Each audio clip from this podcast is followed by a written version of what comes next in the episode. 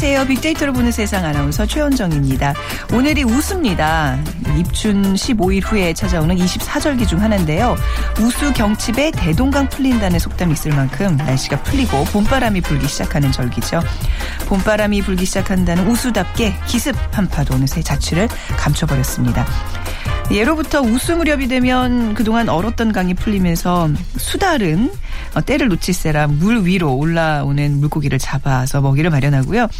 원래 추운 지방의 새인 기러기는요. 봄 기운을 피해서 다시 추운 북쪽으로 날아간다고 합니다.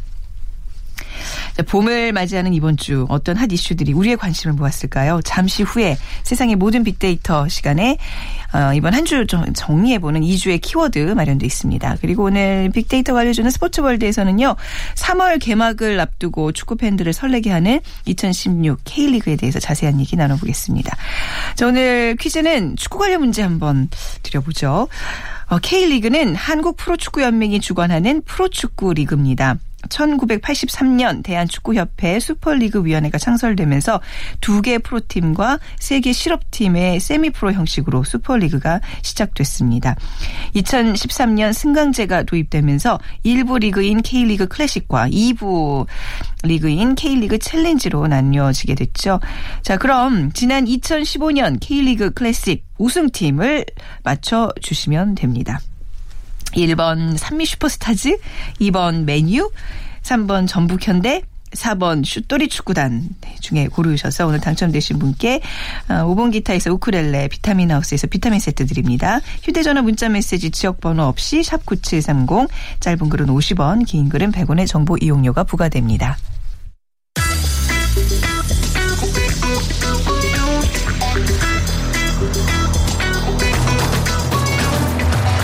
오늘 여러분이 궁금한 모든 이슈를 알아보는 세상의 모든 빅데이터. 다음 소프트 최재원 이사가 분석해드립니다. 네, 2주의 키워드. 네, 이제 진행하고 있습니다. 금요일 한 주를 좀 정리하는 시간 가져볼 텐데요. 다음 소프트 최재현 이사와 함께하겠습니다. 안녕하세요. 네, 안녕하세요. 네, 이번 주 핫 키워드 빅데이터로 좀 분석을 또 해봤죠. 어떤 네네. 이슈들이 있었어요? 이번 주는 여전히 그 북한을 둘러싼 그 이슈 변화, 네. 국내외적으로 언급이 참 많았고요. 또 관련해서 또 박근혜 대통령이 국회 국정연설 또 했고요. 네. 그리고 또 북한을 의식한 지금 무력 시위가 또 화제가 되고 있고요. 또 지난주 일요일을 기점으로 해서 날씨가요. 또 네. 비가 온 뒤에 또 눈도 오고. 아, 왔어요. 네, 다시 또 추워지고 어, 네. 또 관련해서 독감 유행 관련된 지금 뉴스 많이 올라오고 있습니다. 네. 자, 먼저 그러면 지난 16일이었어요. 박근혜 대통령의 국회 국정 연설에 대한 분석을 좀 간략하게 해볼까요? 네, 이번 연설에 대해 SNS에서의 그 많은 반응을 네. 좀 보여줬는데요.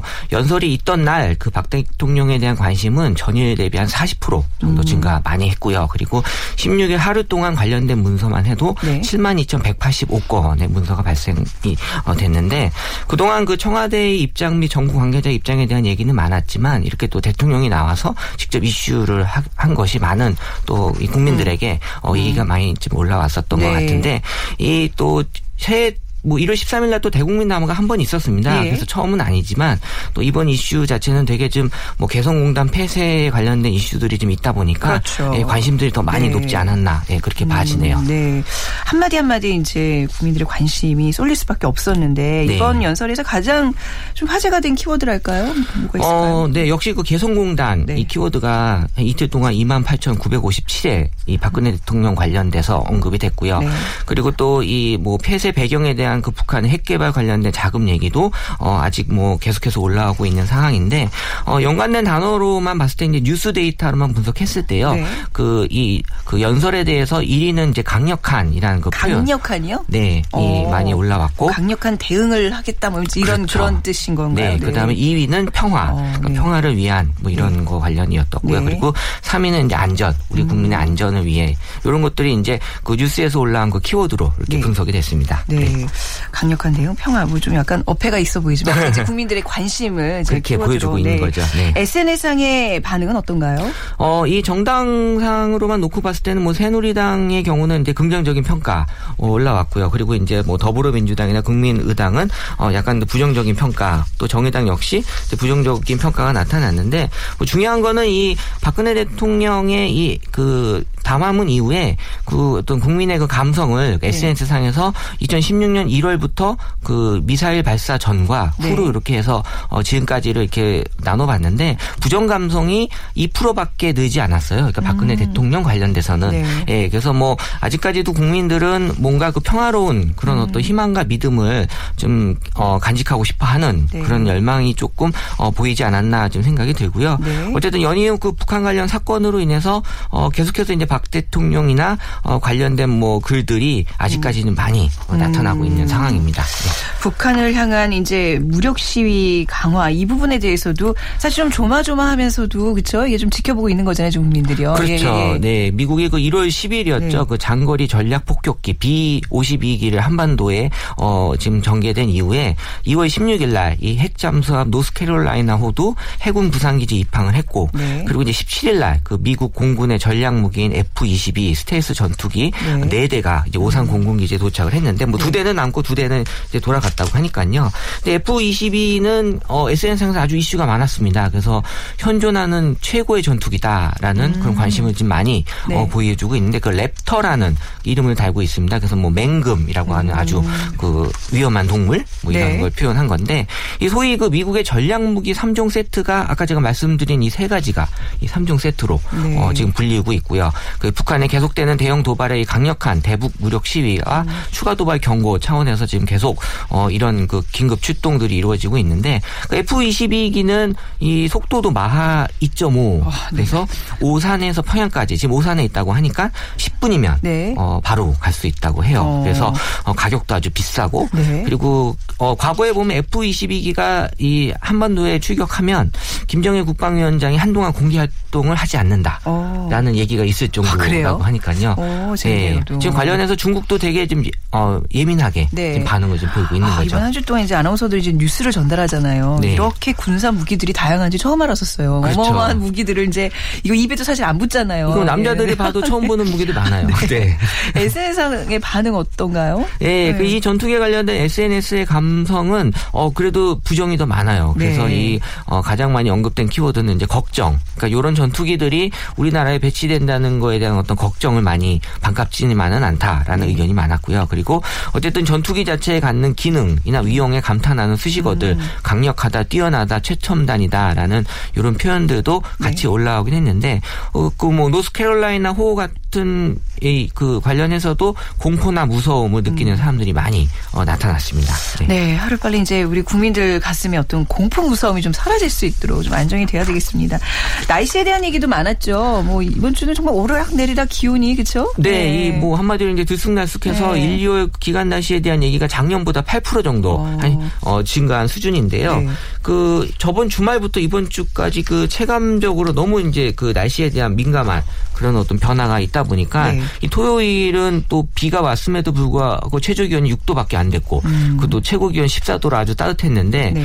그래서 사람들이 좀 옷차림을 좀 따뜻하게 입다가 다시 또 뭐 추워지면서 네. 어또 이제 감기 걸렸다 네. 이런 추위 언급하는 이럴, 글들이 이럴 때 감기 걸려요. 예, 네, 두 배 정도 올라왔고요. 그래서 또 이게 또 일요일이 그 발렌타인데이다 보니까 음. 사람들이 또 이제 밖에 많이 돌아다니고 해서 더 감기에 걸리신 분들이 많았던 네. 것 같고 그래서 이 또 15일 날씨가 또이또 영하 7도까지 내려가서 이 어, 표현 중에 음. 네. 날씨가 밀당을 하시네요. 아유, 딱 적합한 예. 표현이네요. 여러분도 예. 따뜻해졌다고 방심하지 말고 계속 네. 따뜻하게 입고 다니세요라고 네. 이제 이런 그 재밌는 그 글들도 있었고요. 그래서 네. 지금 뭐 16일, 17일 계속해서 이제 날씨는 이제 낮아졌다가 이제 다시 네. 지금 올라오고 있는 추세이긴 한데요.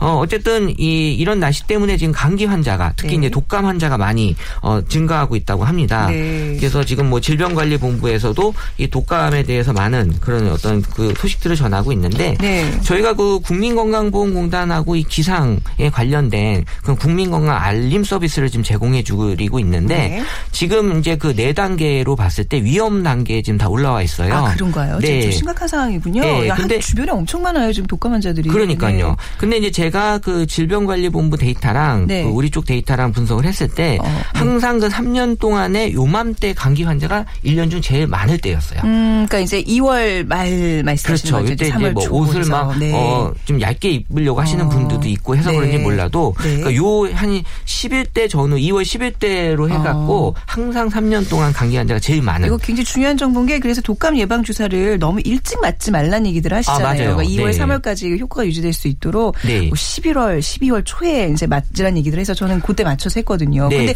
독감 예방 주사 맞아도 독감에 걸리는 사례들이 이번에 그렇죠. 예, 속출하고 있습니다. 네, 독감 네. 맞았다고 또 반팔 입고 다니시면 네. 또안 되죠. 그렇죠, 네. 그런데 이제 진료 건수 기준으로 말씀드리는 거니까 확실히 이때가 좀 많은 네. 환자가 나타나는 때고요. 그 저희가 이제 예상하는 그런 빅데이터 분석에 의한 그 알림 서비스로 네. 그 오늘 현재 그 강원, 경북, 경남, 전북, 전남, 제주 지역이 네. 제일 위험한 지역으로 나타나고 있으니까요. 음. 특히 이 지역에 계신 분들은 조금 더 옷그 매무시를 단단하게 하시는 게 네, 좋을 것 같습니다. 아 근데 진짜 네. 이렇게 조금 날씨가 따뜻한 지역이잖아요. 지금 지금 말씀해 주신 데가 네네. 오히려 이제 그런 지역일수록 네. 좀 방심할 수 있으니 예, 그렇죠. 각별히 좀 조심하라는 말씀이었습니다. 네.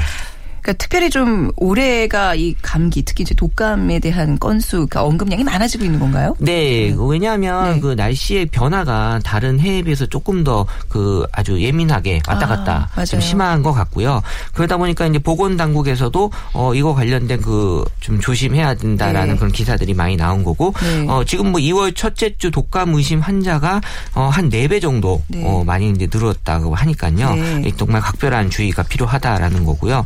그리고 또 인플루엔자 의심 환자 수도 그 외래 환자 1000명당 20.7명으로 네. 어 4월까지는 계속해서 이런 그 수치가 유지될 것 같다는 음. 그런 또 이제 그 보도도 있었고요. 그래서 SNS 상에서 봤을 때는 그 1월 24일을 최고점으로 해서 이제 26일까지 감기 또는 독감에 대한 언급량이 어, 역대 최고치를 지금 기록을 한 상태니까요. 네. 그래서 뭐 지금 뭐 전반적으로 이 감기에 대한 또 감기라는 게 결국 바이러스 질환이기 때문에요. 그렇죠, 네. 주위에서 많이 걸리면 자기도 뭐 아무리 관리 잘해도 걸릴 수밖에 없는 그러니까 이런 기간에 뭐 극장을 간다거나 사람이 많이 붐비는 이런 좀 장소들을 피하는 게 맞는 거잖아요. 그렇죠. 사람이 네. 많이 모이는 것은 네. 아무래도 좀 확률적으로 걸릴 어, 확률이 높은 거죠. 그렇죠. 노약자, 뭐 만성질환자 이런 날씨 조금 이제 변화의 계절 길목에 특히 좀 조심해야 되는 거 맞는 얘기인 것 같은데 최전 이사님도 목소리가 별로 안 좋으시네요. 네. 저요? 네, 감기세요? 네.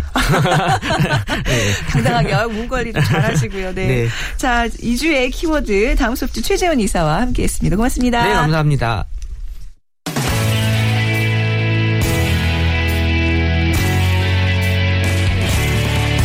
빅데이터가 알려주는 스포츠 월드. KBS 스포츠국 정충희 기자와 방송인 최욱 씨가 함께합니다.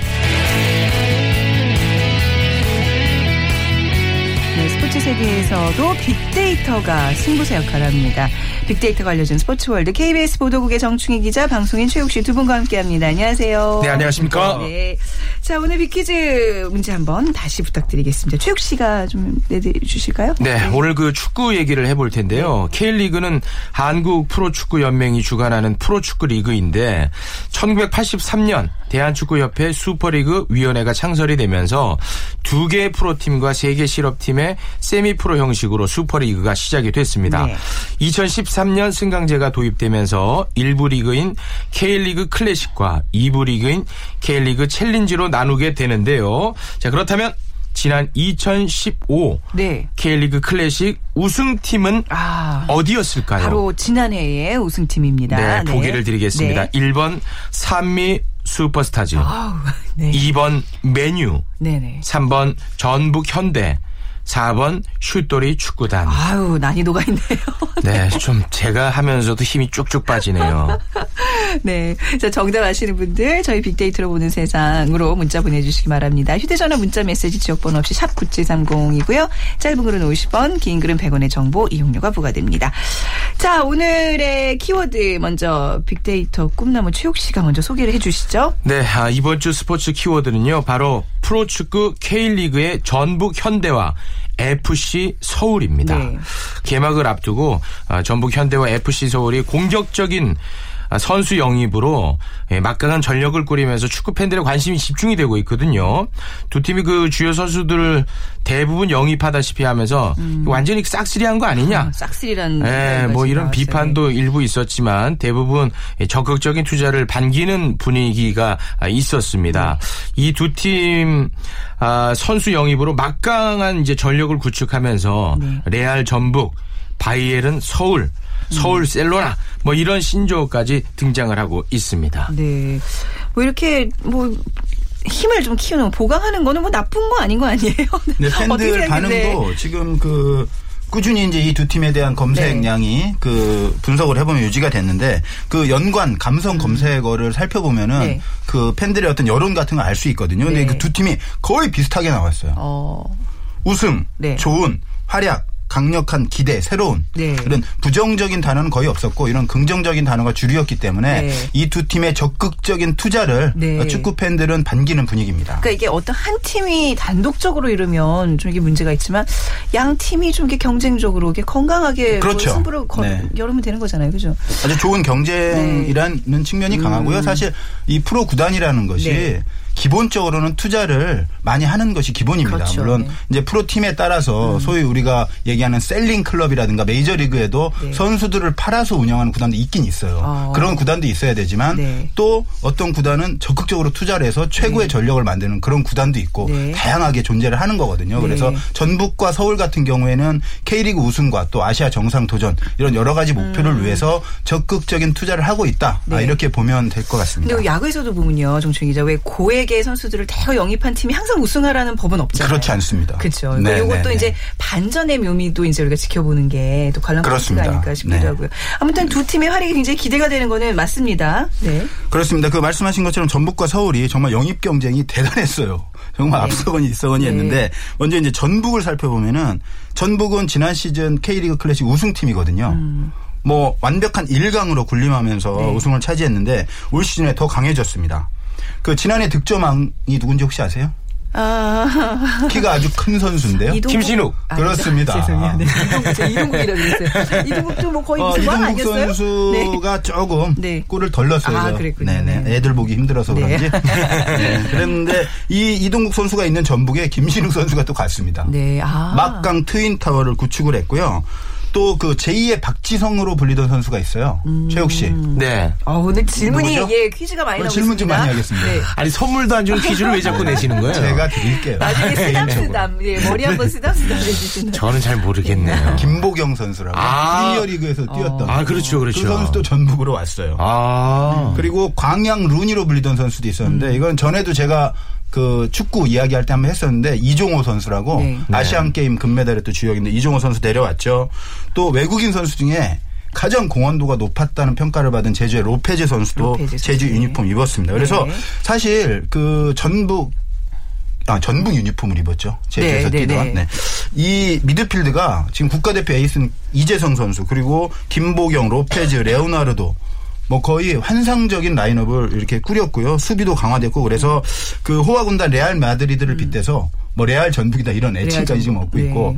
근데 서울이 이 전북을 따라잡기 위해서 정말 또 노력을 많이 했습니다. 누구 누가 지금 이제 서울로 갔나요? 그 지난 시즌에 이제 박주영 아드리아노 황금 투톱을 구축을 했었는데 네. 이번에 대한 선수 데려왔어요. 근데 대한. 대한 대한 선수는 네. 음. K리그 팬들은 누구나 아는데 K리그 최초로 3년 연속 득점왕을 차지한 선수입니다. 네네. 2011년부터 3년 연속. 그리고 한 명도 없었어요. 네. 그 이름값은 어떻게 보면은 떨어질 수 있지만은 K리그 팬들 사이에서는 정말 최고의 음. 네. 그 득점 기계로 불리는 선수. 이 선수 중국 가서 적응을 잘 못했어요. 그래서 네. 서울에서 다시 데려와서 대안이 어느 나라 선수예요? 그 대안이 아마 그 동유럽 쪽 동유럽. 어, 네네 네. 그쪽 선수인데 네. 상당히 뛰어난 선수입니다. 네. 그래서 김신욱, 이동국 이 트윈 타워에 결코 뒤지지 음. 않는 삼각편대를 구축했다 아, 이렇게 보고 있고 또 그 주세종이라든가 신진호라든가 그러니까 우리 일반 보통 그 분들은 사실 K리그 그 팬이 아니면은 이렇게 많이 들어보지 못했을 음. 솔직히, 선수이긴 네. 하지만은 네. K리그 그 자체에서 보면 상당히 핵심적인 선수들이에요. 이 선수들이 포항의 전술적인 핵이었던 신진호 선수, 그다음에 부산의 에이스였던 주세종 선수 이런 선수들을 다 데려왔어요. 네. 그러니까 이름값으로 보면 전북에 조금 떨어진다고 볼 수 있지만 내용 면에서는 아주 알토란 같은 영입이었다 이런 평가를 받고 있습니다. 네, 그럼 결국 이제 앞으로 전북과 서울 아까 뭐라 그랬죠? 레알 전북과 바이에른 서울의 두 팀의 경기가 있으면 이건 뭐 사실상 결승전으로 봐도 되겠네요. 네, 그 네. 지금까지는 이제 최고의 슈퍼 매치를 음. 서울하고 수원 의 경기를 꼽았었는데 네. 이제는 아마도 전북과 서울의 맞대결이 진정한 슈퍼 매치가 아닐까 싶은데요. 그 수- 후보 선수들까지 포함한 전체적인 전력을 분석을 해보면 전북이 조금 더 앞서는 것이 아닌가 아, 이런 이야기들이 이제 전문가들 사이에서 나오고는 있습니다만 그러나 그 베스트 11만 보면 이거는 완전 박빙이다. 네. 아, 이건 뭐 어디가 이길지 도저히 알 수가 없다. 이런 의견들이 지금 나오고 있거든요. 음. 네, 전북과 서울 각각 그 감독은 혹시 누군지 최욱 씨. 네. 네. 저는 몰라요. 전 참 최욱 씨가 좋아요. 네. 이게 공감대가 높아요, 저는. 아, 네. 누구죠? 네, 뭐 저는 압니다. 네, 아이크 네. 당연히. 그 지금 이제 양팀 감독 말씀하시는데 네. 이제 전북 현대 최강희 감독, 감독. 그다음에 서울 FC 서울의 이제 최용수 감독, 최용수 감독, 네. 정말 유명한 감독들인데 앞서 그 최욱 씨가 얘기한 것처럼 뭐 서울과 수원의 슈퍼매치 정말 여전히 라이벌전이 네. 이어질 것이고 팬들의 관심도 뜨거울 것이고 슈퍼매치의 열기는 그대로 유지되지만 네. 서울과 전북의 또 다른 라이벌전 이름을 어떻게 한번 붙여줬으면 좋겠는데 요것도 슈퍼매치 못지 않을 것이 생각하는데 여기에 기름을 붓는 음. 네. 그런 촉매제가 바로 두 감독이에요. 그렇죠. 두 감독의 나이 차이가 좀 꽤 나는데 음, 네. 쉽게 얘기해서 정말 라이벌 의식이 강해요. 감독이 훨씬 나이가 훨씬 많으시죠. 네, 네, 네. 설전이 대단했습니다. 네, 어떤 그러니까 설전이 있었어요? 그 2014년 시즌 막판에 두 감독이 이제 설전을 펼쳤는데 네. 당시 최용수 감독이 이게 전북이 강한 팀이잖아요. 전북을 상대로 원정에서 쓰리백을 썼어요. 그러니까 네. 쉽게 얘기해서 좀 수비 위주로 아. 경기를 했어요. 그, 그러, 그런데 이겼어요. 네. 그래서 최강희 감독이 서울 정도의 팀이 공격적인 축구 하지 않으면 누가 하냐. 그러니까 먼저 한번 일침을 날렸는데 최용수 네. 감독이 그러나요? 대선배임에도 불구하고 네, 네. 각자 추구하는 감독의 방향과 철학이 있다. 아, 또 존중해주기 네. 바란다. 나름 점잖아 보이지만 이런 설전이라는 게요. 네. 이렇게 대놓고 서로 하는 거 아니면 이제 언론을 통해서 언론을 통해서 어, 하는 그렇죠. 거죠. 깜짝이야. 둘이 마주 보면 그렇게 또 공손할 수가 없습니다. 네, 선배인데요. 네, 네. 네. 하지만 네. 음. 기자들 앞에서는 어, 엄청나요. 이 설전이. 근데 2015년에 또 있었어요. 여름에 기자들 만났는데 네. 저이 경기 갔었거든요. 최용수 감독이 아이 젊 설마 전북이 쓰리백을 쓰겠어요? 좋은 선수가 그렇게 많은데. 이거 약간 이제 어, 예, 이렇게. 경기의 그 어떤 어, 말들 근데 최강희 감독은 맞는데. 맞다. 어, 어, 진짜? 맞는데 그래요?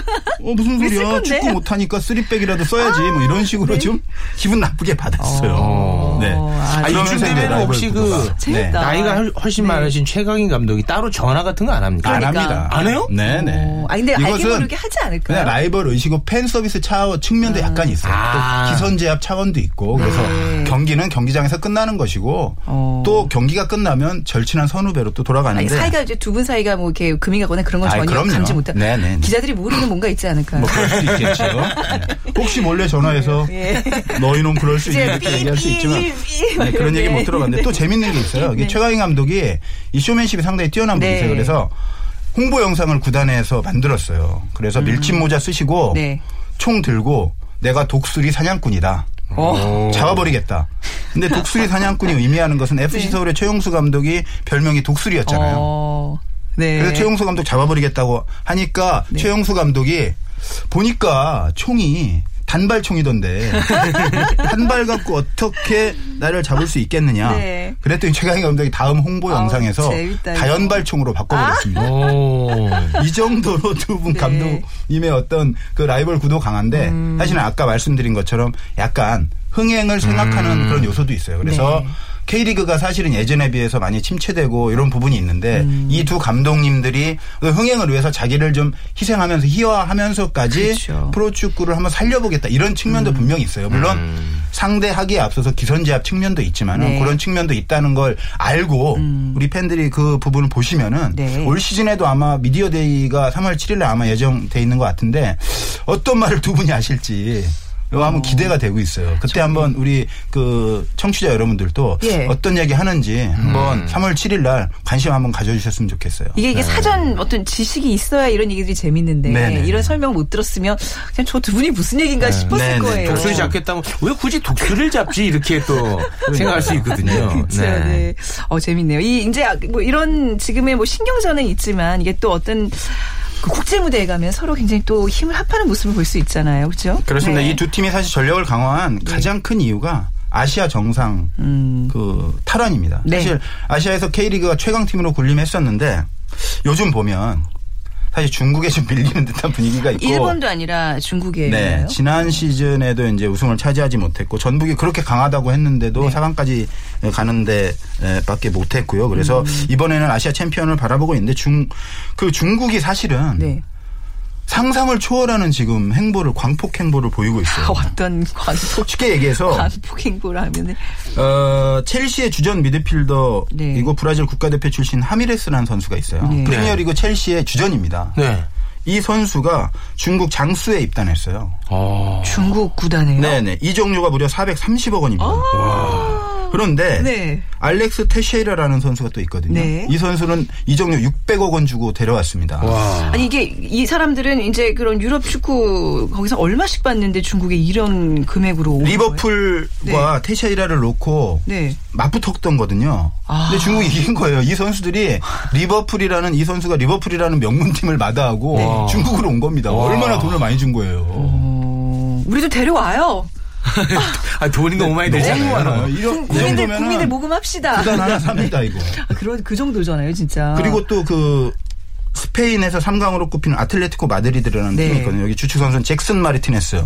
이 선수도 550억 원에 왔어요. 그러니까 뭐 대단하다. 그 야. 이탈리아에 네. 그 구아린이라는 선수도 있고 AS 로마의 제르비니 이거 다 국가대표급 선수들이에요. 다 콜롬비아, 브라질 네. 이런 선수들이 다 중국에 왔어요. 이 대륙의 스케일이 이 정도네요, 진짜. 기존에도 뭐 엘케손이라든가 네네. 뭐 기안, 콩카 이런 선수들도 사실은 유럽 빅리그에서도 초특급 선수들로 꼽히는 선수들이 다 음. 네. 중국에서 지금 뛰고 있습니다. 근데 저 저기 정충 기자 그 그냥 이거는 뭐 기초적인 질문이긴 합니다만 중국 국민들이 축구를 이만큼 좋아해요? 아 지금 중국이 축구 네. 굴기라는 말이 있을 정도로? 축구? 축구 굴기라고 축구를 굴기요? 통해서 어. 세계를 제패하겠다 이런 어떤 진짜로? 마음 그런 게 있어요. 국가대표 팀이라든가 올림픽 대표는 또 올림픽 본선 진출에도 실패하고 아니 우리가 그런 흔히 상황인데 일본 뭐 우리나라의 네. 어떤 그 축구 열풍은 알겠는데 그렇지 않아요, 최욱 씨? 네. 중국이 축구 좋아한다는 거좀 생소하지 않아요? 그렇죠. 근데 네. 대한민국의 그 홍명보 감독도 가지 않았습니까? 그렇습니다. 중국 네. 선수 아. 그래요? 네. 여기는 혹시 홍 감독님은 이정료 같은 거? 아, 홍 감독님도 돈을 많이 받고 가셨을 아직 밝혀지지 않아요? 네네네. 구체적으로 아. 밝히지 않았고 아 왠지 이 정도는 받으셨어야 되는데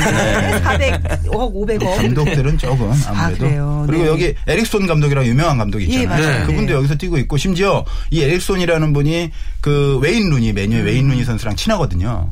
영국 국가대표 감독도 했었고 이 선수도 아마 시기가 문제가 될 뿐 조만간 데려올 것이다 이런 이런 얘기까지 지금 일부 언론에서 보도를 하고 있을 정도로 아. 중국의 투자가 대단합니다. 그래서 이런 중국의 어떤 조금 그 비판하는 분들은 돈 축구나 돈 축구 아, 아니냐. 약간 좀 그런 뭐 느낌이 황사머니. 드네요. 하지만 어찌 황사머니. 음. 됐든 간에 이 중국의 프로축구 팀들은 이런 막대한 투자를 통해서 중국을 유럽에 못지않은 큰 리그로 만들겠다는 야심을 갖고 있고 네. 국가적으로도 국가 주석도 축구를 상당히 지원을 하고 있는 그런 상황이기 때문에 국가적인 어떤 지원이 네네. 있는 거군요. 그래서 과연 이런 중국에 맞서서 K리그 팀들이 뭐 전북 서울을 포함해서 또 포항 수원도 출전을 하거든요. 네. 이런 중국의 어떤 돈 축구에 맞서서 어떤 모습을 보여줄지 네. 사실 은 아까 말씀하신 것처럼 유명한 선수들이 많이 있다고 해서 이기는 것만은 아니거든요. 그리고 이 선수들이 그 축구라는 것이 11명이 하잖아요. 한두 명 있다고 해서 네. 뭐 무조건 잘하는 건 아니지만 어쨌든 전력이 상당히 강해지는 것은 분명하거든요. 그래서 우리 전북과 서울, 포항, 수원이 네. 이런 조직력과 탄탄한 어떤 그런 어 호흡을 과시하면서 이 중국을 넘을 수 있을지 넘는다면 네. 정말 더 기쁠 것 같아요. 예, 우리가 이제 우리 자체적으로 투자하는 거에 대해서 그냥 그러려니 생각했는데 중국 얘기 들으니까 굉장히 뭔가 이게 조바심이 생기네요. 우리 축구에 거는 기대랄까요? 최욱 씨 끝으로 한 말씀 부탁드릴게요. 네. 응원의 한 말씀. 저도 좀 부끄럽긴 합니다만 K리그보다는 저 해외 축구에 좀 눈을 많이 돌렸습니다, 네. 제가. 예. 그런데 오늘 이야기를 또 여러 가지 들어보니까 굉장히 또 재밌을 것 같아요. 네. 앞으로 저부터가 K리그 관심을 많이 갖겠습니다. 맞아요. 네. 돈의 투입의 문제가 아니라 국민들의 관심 흥행이 바로 또 우리 축구의 길을 살리는 네. 길 아니겠습니까? 자, 오늘 두 분과 함께 우리 국내 축구에 대한 얘기 좀 들어봤습니다. KBS 보도국의 정충희 기자, 빅데이터 꿈나무 최욱 씨와 함께 했습니다. 두 분 감사합니다. 고맙습니다. 네. 자, 오늘 빅퀴즈 정답은요. 3번 전북 현대입니다. 자, 오늘 당첨자 우크렐레와 비타민 세트 받으실 분들 홈페이지 게시판을 통해서 확인해 주시고요. 빅데이터로 보는 세상 오늘 마무리하겠습니다. 다음 주 월요일 11시 10분에 다시 찾아뵙죠. 지금까지 아나운서 최원정이었습니다. 고맙습니다.